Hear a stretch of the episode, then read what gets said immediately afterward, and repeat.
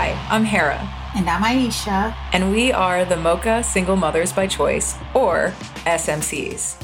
Like you, as SMCs, we decided to become mothers knowing we'd be the sole care provider and parent of our children, at least at the outset. And the Mocha is for Black. We discuss being SMCs from an intentionally Black lens. You'll connect with all the interesting and fun things about this non traditional path. Like how you decide which sperm to use, the cold, hard truth of fertility, your reality of dating as a single mother who doesn't have a co parent to rely on for occasional childcare, and what it's actually like to parent as an SMC. This is the Mocha Single Mothers by Choice podcast. So, hi, Pod. A few weeks ago, we did the twins episode when we were talking about SMCs having twins. When I listened to the twin episode, my mind was just blown anew because there were so many things that there were so many big topics that were hit on in that episode. Hera and I both felt that we needed to take a step back and go back and debrief that episode mm-hmm. thoroughly. And so oh, the thing for me is I as it was happening, and it's funny because you know, you all hear the audio and you don't always see the video behind it, but Aisha and I, our faces were just like in shock. And it's interesting because there were definitely parts of the episode that I connected with, or parts of our discussion that I connected with just as a mom who has been pregnant and given birth. But there were other parts that, frankly, I was shocked mm-hmm. at just some of the the images is you know as toja was talking about some of the medical complications that come with it i was i was i was shocked because i just didn't realize I mean, I remember carrying one. I was like, you know, I feel like this is terrible. I feel miserable all the time, but I just can't even imagine what it would be like to carry two at once. Yeah, and you know, pregnancy is a blur, and these are these are people in our community. These are our friends. So we we we talk to them through their pregnancy, but when you actually get an opportunity to hone in on the finer details, it's mm-hmm. just like wow, because pregnancy is such a blur, but it is just wow. So why don't we go through and, and break down some of the medical aspects of a twin pregnancy that Toja and Carla brought up last week that kind of overlap with our experiences? Yeah. So I think one of the things that we were trying to cover with the episode and I, I think both of us thought about, you know, we don't want to be overly negative, right? But I think the reason we took the lens of kind of a cautionary tale in some sense was because we so often hear moms be, oh, I want twins. I want to be one and done. Right. So we were like, okay, let's make sure that people are going into this eyes wide open, understanding the realities of what that means. And I think that what we should talk about with that is having twins, just having twins, if that's the only thing that is already a high risk pregnancy. And so Aisha and I have both had the experience of having one pregnancy that was fairly basic and fine, and one pregnancy that wasn't. And I will say, in my experience, my oldest was, I mean, I was miserable. I was a miserable pregnant woman both times, all times. Mm-hmm. but uh, looking back on the two, I thought that my oldest, I was like, oh, this is this is so hard until I had a high risk pregnancy with my youngest. Right. And I had cholestasis, which Carla alluded to in the episode, but we didn't get into depth about it. And essentially, what it is, is it's a liver enzyme issue. And really, the only way to solve it is to deliver the baby. But right. for me, at 20 weeks when I was diagnosed, that was not an option. And what it manifests as, you get really itchy all over, like your palms and your feet and and sometimes just everywhere you feel like you have an entire body rash they can give you medication to try and manage the symptoms. But the reality at the end of the day is that the risk to it is that you have a higher chance of stillborn. So every single week twice a week i'm going in and doing testing.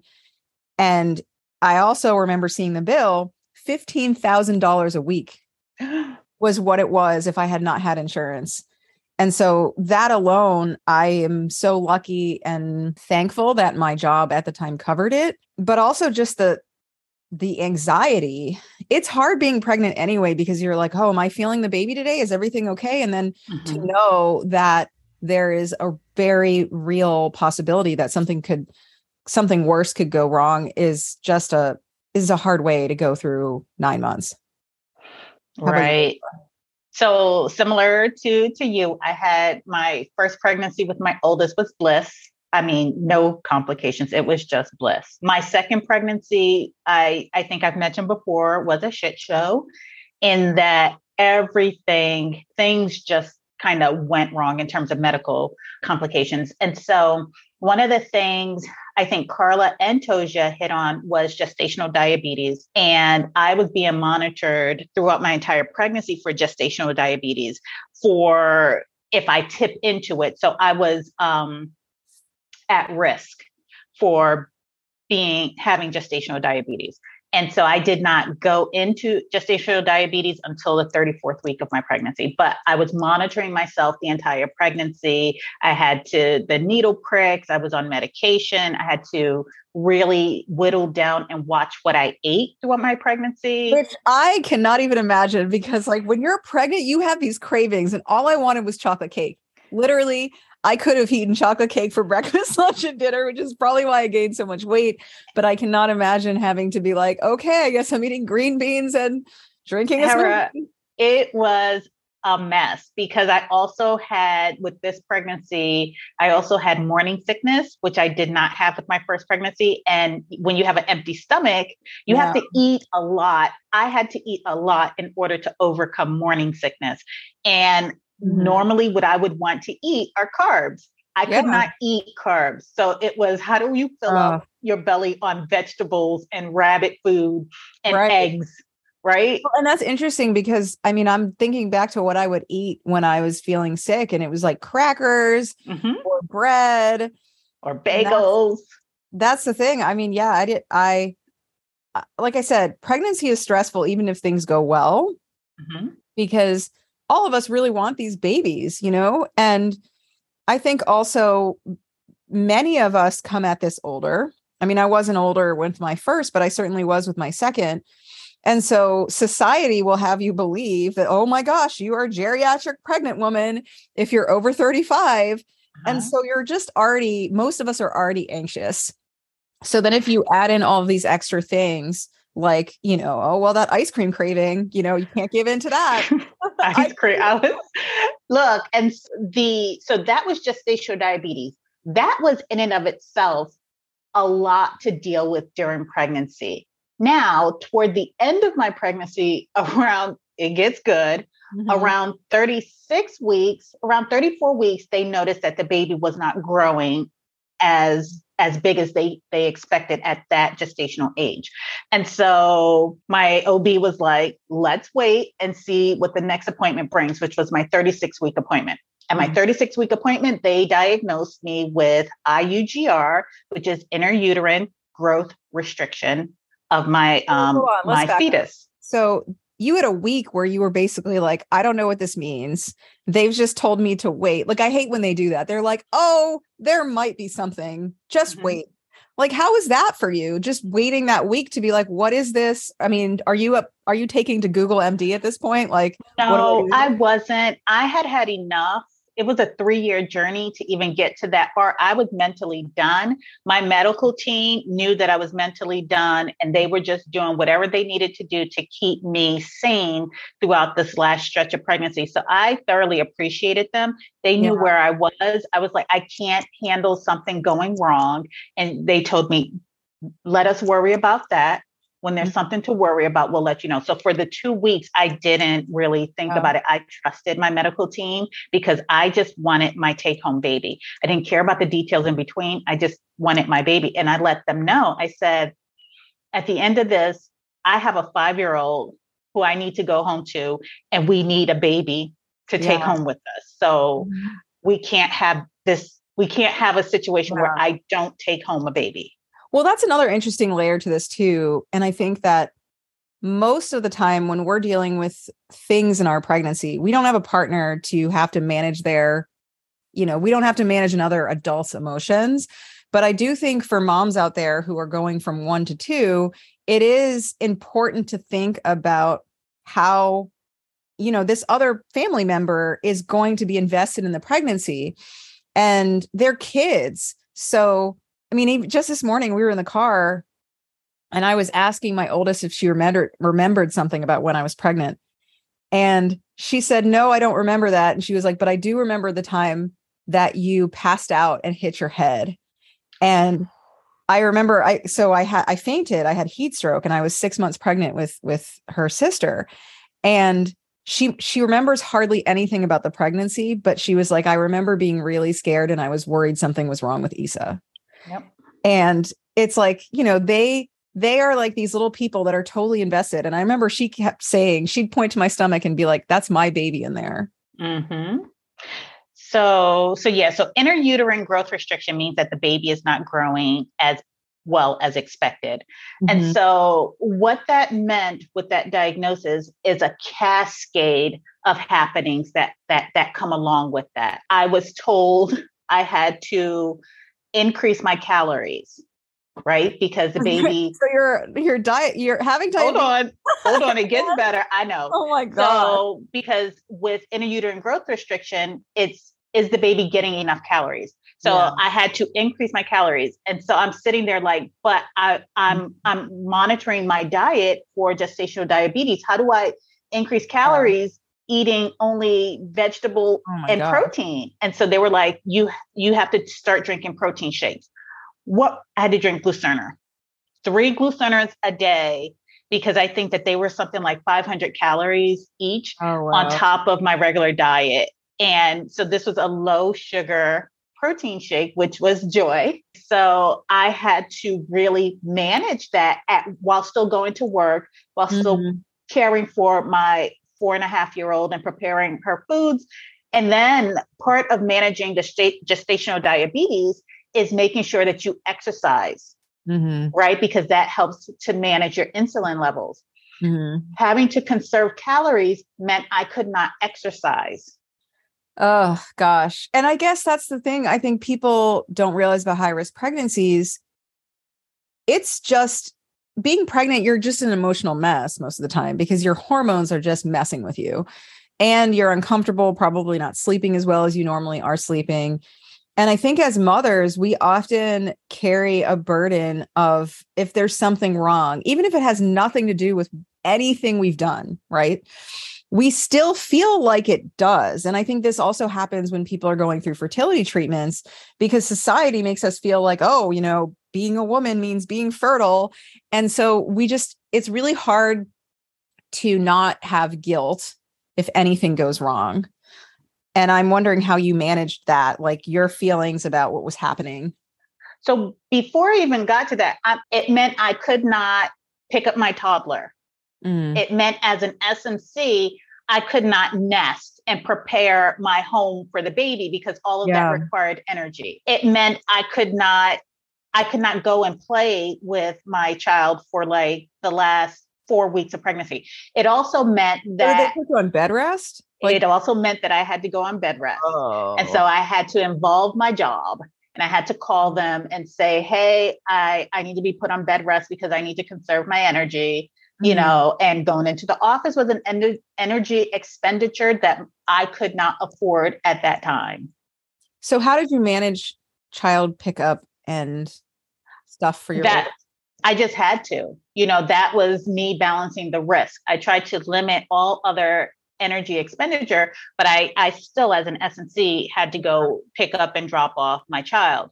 But also, so during that time period, that meant let's talk a little bit the number of appointments that that added to to my my schedule. But that's where I'm going to leave intrauterine growth yeah. restriction. So the way to fix that is early term delivery or mm-hmm. you're being monitored very very closely and one of the the results or one of the the outcomes of intrauterine growth restriction is hypoxia um, mm-hmm. not getting enough oxygen not getting enough blood so when they're doing the doppler and they're doing the ultrasounds they're looking for organ saving patterns like mm-hmm. the fetus is struggling enough that they're trying to save the heart and the brain and so mm-hmm. then that causes a real mm-hmm shrinking of the rest of the the body of the baby in utero mm-hmm. and mm-hmm. to save the head and the heart. And so that's what they're kind of looking for. But they typically will deliver early so that nothing happens to the baby. And so mm-hmm. what my OB was telling me was when this is happening, you want to do kick counts. You want to make sure that you feel the baby move. Mm-hmm. And I had an anterior placenta. So I was not feeling a whole lot of movement period throughout the entire pregnancy. So it was a lot of anxiety. And the way that I managed it was I just tried to mm-hmm. keep my support team looped in and I tried to stay optimistic. And I was just open with everybody that I spoke to and just tried to, to focus on getting to the last weeks of pregnancy. So those were impact. Like I know that when you go on bed rest, you got to talk to work, right? And I think that we should acknowledge that there is a certain amount of privilege working in tech. Right. Uh, and working in some jobs that are more flexible than others, you know, allowing you to work from home or what have you. I will say that when I had my first, my oldest, I was a contractor and I didn't have any long maternity leave. It was six weeks. That was it. I was not making a lot for DC standards. So I wasn't, I didn't have, you know, twenty to thirty thousand dollars savings. Mm-hmm. And so I am thankful that my my first pregnancy with my oldest was so normal and fine mm-hmm. because I couldn't have afforded to just take off and the job that I had at the time required me to be on site. Right. And if I wasn't on site, I was taking leave and I could not afford to take leave because all of the leave that I had, I had to save up for maternity leave. I was even working in comp time hours so that I could have more.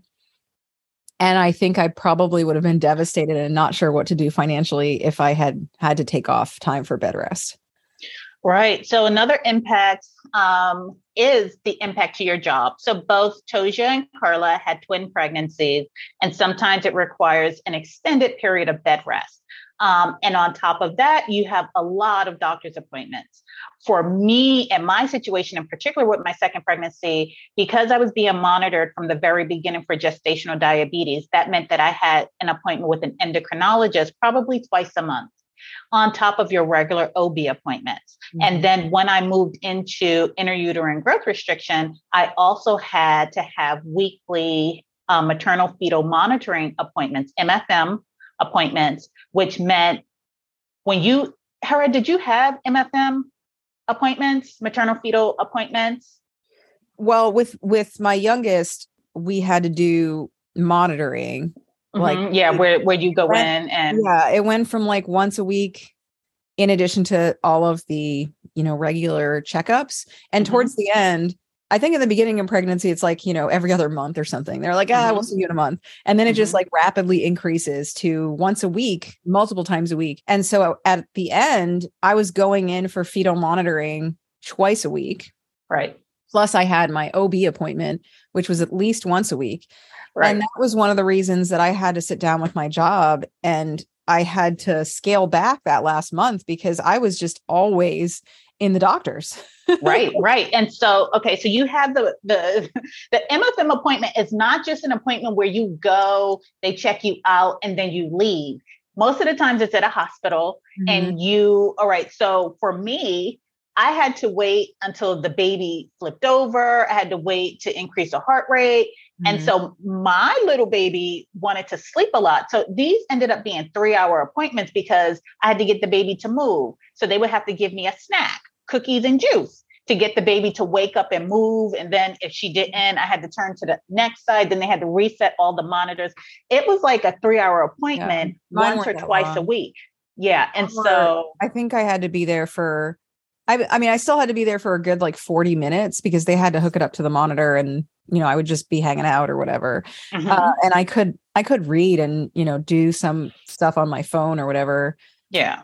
But you're like laying on a bed hooked up to monitors and eating, right? Mm-hmm. So I'm eating snacks, which uh, spike in blood sugar, right? Juice mm-hmm. and all that stuff. So it was just, it was a lot. It, it ended up being really intense. And then when you have a second child already mm-hmm. at home, you have their appointments, their sick appointments, your health maintenance appointments. So it is a lot to kind of juggle and it becomes really intense at times. So it could impact your job. I can tell you each time I went through an IVF treatment, my my mood was impacted so you would be sometimes out of control and you know at work and if you're managing people you're you're working double time to manage your moods because you don't want to snap at somebody because you're pregnant or you're on hormones, right? So, all right, let's talk a little bit about, I think we touched on this, but let's talk about the finances, right? Because with twins and a twin pregnancy, and I love the way Toja framed this in, in that she wasn't looking at it as like paying twice, double for everything. Mm-hmm. But it kind of, from a, a, singleton looking in, mm-hmm. for me, that's what freaked me out was that it would be double of everything, you know, at that point. Yeah. So, so when I had my first, I was really worried about childcare, even just for one, mm-hmm. because, and I know we talked about this in the space just the other day. This woman was like, I'm, I, I pulled out my Excel spreadsheet and I was putting down, you know, every single item, which I think is a really good thing to do. Really think about like, okay, what, how much am I spending on my housing? How much am I spending on food? and when you when you have gotten to the point where you're comfortable as a single person that price tag of daycare is shocking and at the time i was researching daycares in washington d.c and most infant childcare was more than i was paying for housing like a lot right. more than i was paying for housing yes. and i was like how am i going to do this because if i had this much disposable income i would own a house and not be living in a small tiny condo right? right like i was like i don't know i honestly don't know how i'm going to do it and so part of my thought process for just how to afford it was okay i've got to get maybe i can get to the 6 month point leveraging my community taking as much time in maternity leave as i possibly can before i have to spend that and i can do some savings but I cannot imagine having to think about that for two because a lot of these daycare situations, they'll give you this scrap of like you'll have a 5% discount, but that's nothing if you're going to be paying $2,300 in daycare each month. Right. And I I like the way Toja again explained this where she was like it's a strategy because there's you mm-hmm. know month to month it's a strategy and I'm currently going through because the world, the economy doesn't stand still when you have twins, right? And mm-hmm. so when you're paying childcare, you, inflation impacts childcare, you know, everything starts to impact that childcare. And so you kind of have to have a strategy. Now, childcare lasts but like four and a half, three to five years if you're a parent, because some some states have mandatory preschool or something like that, free preschool. I'm in Virginia. We don't have that. So I am on board for paying until my child enters kindergarten. And so I absolutely have a strategy for paying for childcare.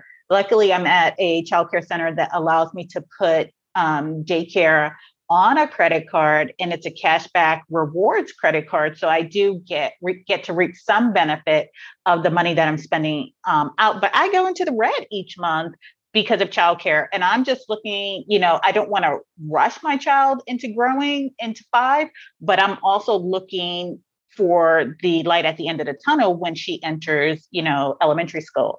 Um, but one of the things that I would encourage moms to do, no matter what child situation you have, one, two, what have you, I think there's a lot of ways you can really think outside the box to think about and and leverage your state you know, in some states, if there are preschool options, in some places like DC, there are options that are lotteried. So you just have to get, you have to make sure you get in early enough because you can't just roll in in August and be like, can I get in? And once you become pregnant and you're confident in that pregnancy, start looking for mm-hmm. all of the things that require lottery. Because oftentimes, by the time that baby is here, you would have missed the lottery. Yeah. And uh, that's it. Yeah. The data, getting the data is really important. And I think that there, people should think about the fact that child care centers is one option, but it's definitely not the only option. If you don't have a community you can leverage for childcare, you can also look into things like au pairs, nanny shares. Uh, some home daycares are less expensive. I will only caution people by saying make sure you get a referral before mm-hmm. you send your child to a home daycare because I don't I I think they have different accreditation standards and you could end up in a situation that is not safe. So, Hera, I did want to take a step back and talk about something that was implied in in Carla's story when um, she was talking, because we had talked through all the way up until she transferred her embryos about do you transfer one, do you transfer two, and I really deeply appreciate Carla's thought process and why she made the decision to transfer two as opposed to one. And I think key to that was that she did not want to have remaining embryos. And mm-hmm. so she transferred the two, understanding that there was a strong chance of twins. Um, but she, because many who do IVF will have remaining embryos, and then you are trying to figure out what do I do with these embryos? And so she made the decision to transfer two, but having to decide what to do with embryos is a very real thing. Yeah, I also think, I mean, there's a larger conversation here around thinking about the changes in our country with women's health in general and new abortion laws or and and, and it being a state by state thing i think that in addition to a diversity of feelings women might have around remaining embryos i think there is a very real concern at least for me of what happens if somehow our country decides that it's no longer my decision what I do with them. And yeah, I think many people might think of that and be like, well, maybe the risk of this is is worth it. And but I did also very much appreciate her thought process there. And I think because she used a double donor, I appreciate that she thought about not only how she felt about it, but how her child might feel about it. And I think that is the that for me is often part of my decision making now with my children all along the way you know any anywhere from like how am i going to explain this choice to how am i going to interact with donor siblings and all the things because this isn't just me this is this is their story and their life right and so when you use double double donor that means you are the parent, but you also have the biological or the other parts of the DNA, right? That contributes to your child. There is the male part. So mm-hmm. Someone that you would have to interact with you know ideally in the future your kid too. And then there's the the egg donor part the person who donated the egg. So not is it not only is it just you not only is it just donor siblings but it is the the the male who donated the sperm and then it's the female who donated the egg. So all of that gets wrapped up into and once you have donated embryos, then it's another set of family mm. members, right? And it's the SMC who used that embryo or the the parents who ended up adopting that embryo. So it becomes a lot more complex to tell that conception story. And um, as we say, a lot of times SMCs are thinking people. So we're not just thinking about the the today and for us to carry this pregnancy, right, we're also thinking about how our decisions will impact our children down the line. All right. So before we wrap, I did want to have a quick chat about objectification. So I know in our biracial episode, we touched on how irksome it is when people try to create I, designer babies by using sperm outside of their race. And I think that there is there there are some parallels here, right? Between the objectification of race, but also the objectification of twins.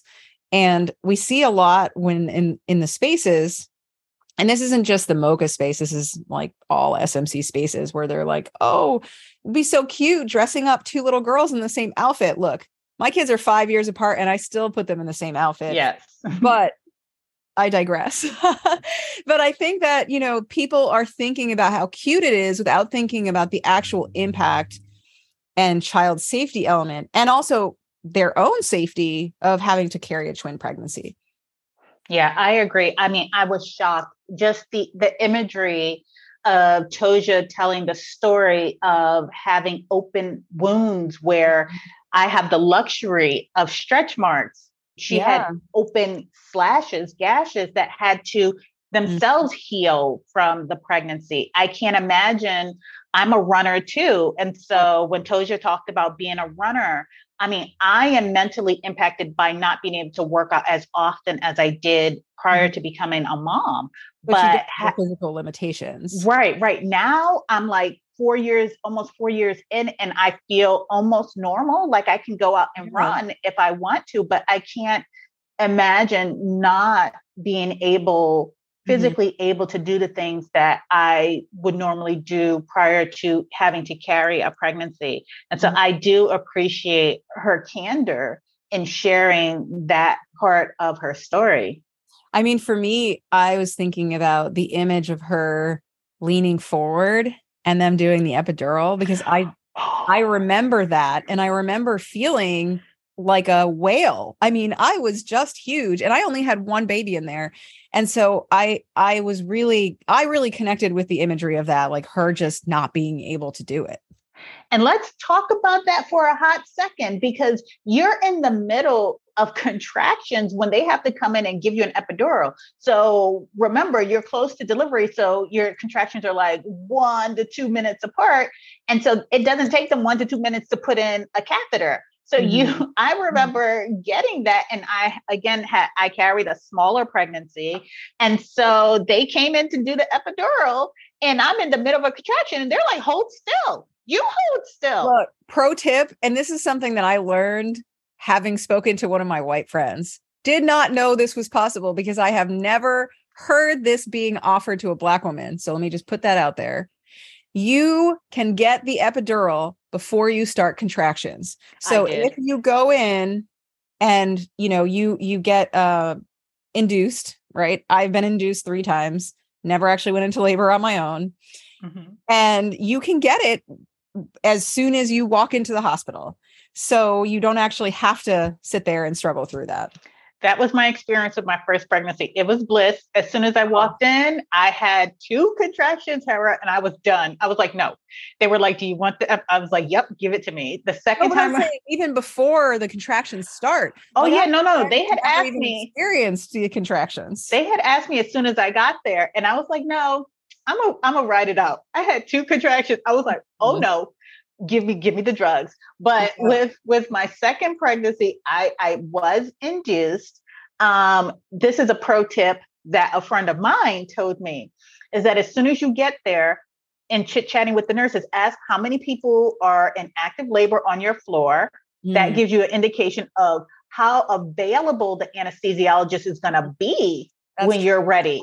So mm-hmm. I got there for my second pregnancy, and this one I was intent on doing, you know, full out um, labor, no epidural, and so they were. I was like, okay. So by the time I was ready for for meds, I was like, I'm ready for the drugs, mm-hmm. and so they were like, the anesthesiologist is doing a C-section.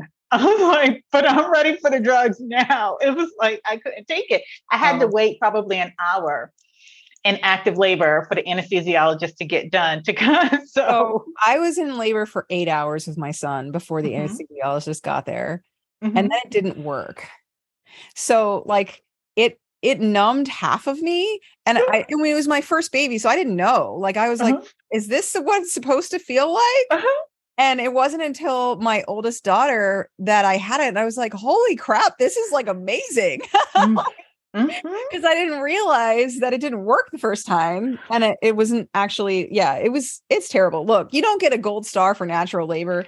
I know people think that like they want to, you know, brass it out or whatever, but I'm here to tell you my kids are fine.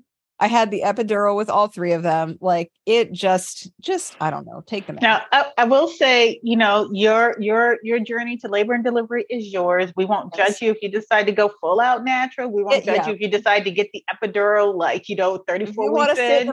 because house, I would not do that. But you go ahead with your bad self. I'm but no, there is no shame in getting the epidural and none of this. But um, Alas, mm-hmm. that is our debrief of the twin episode. We just wanted to hit on some of the finer points because I think sometimes when you go through it and and then you're still mm-hmm. kind of in the midst of that fourth trimester, it's just you made it through. So everything is just like you're just retelling that story. But there are so many nuances to both of their stories that we really thought that it warranted uh, a debrief episode. So thank you for joining us. Aisha and I have been thinking about this a lot, and we've been actually chatting with donor conceived people. And one thing I really appreciate about them is that they try to advocate when every decision you make think about how your child's going to feel about it. And so I think that one thing we can stress it with with any sort of pre thoughts about how you will get pregnant and when you will get pregnant and all these things just make sure that through the whole process no matter what you decide you're thinking about how your child will feel about that. Well, Pod, thank you so much for taking the time to listen. If you like what you heard, share us with your girlfriends. We'd love to hear your thoughts. So tell us what you thought of this episode on social media. On Facebook, we are at Mocha SMC Podcast, and on Twitter and Instagram, we are at Mocha SMC. You can find additional information on the topics from the podcast at our website at mochasmc.com. Till next time, Pod. Bye now.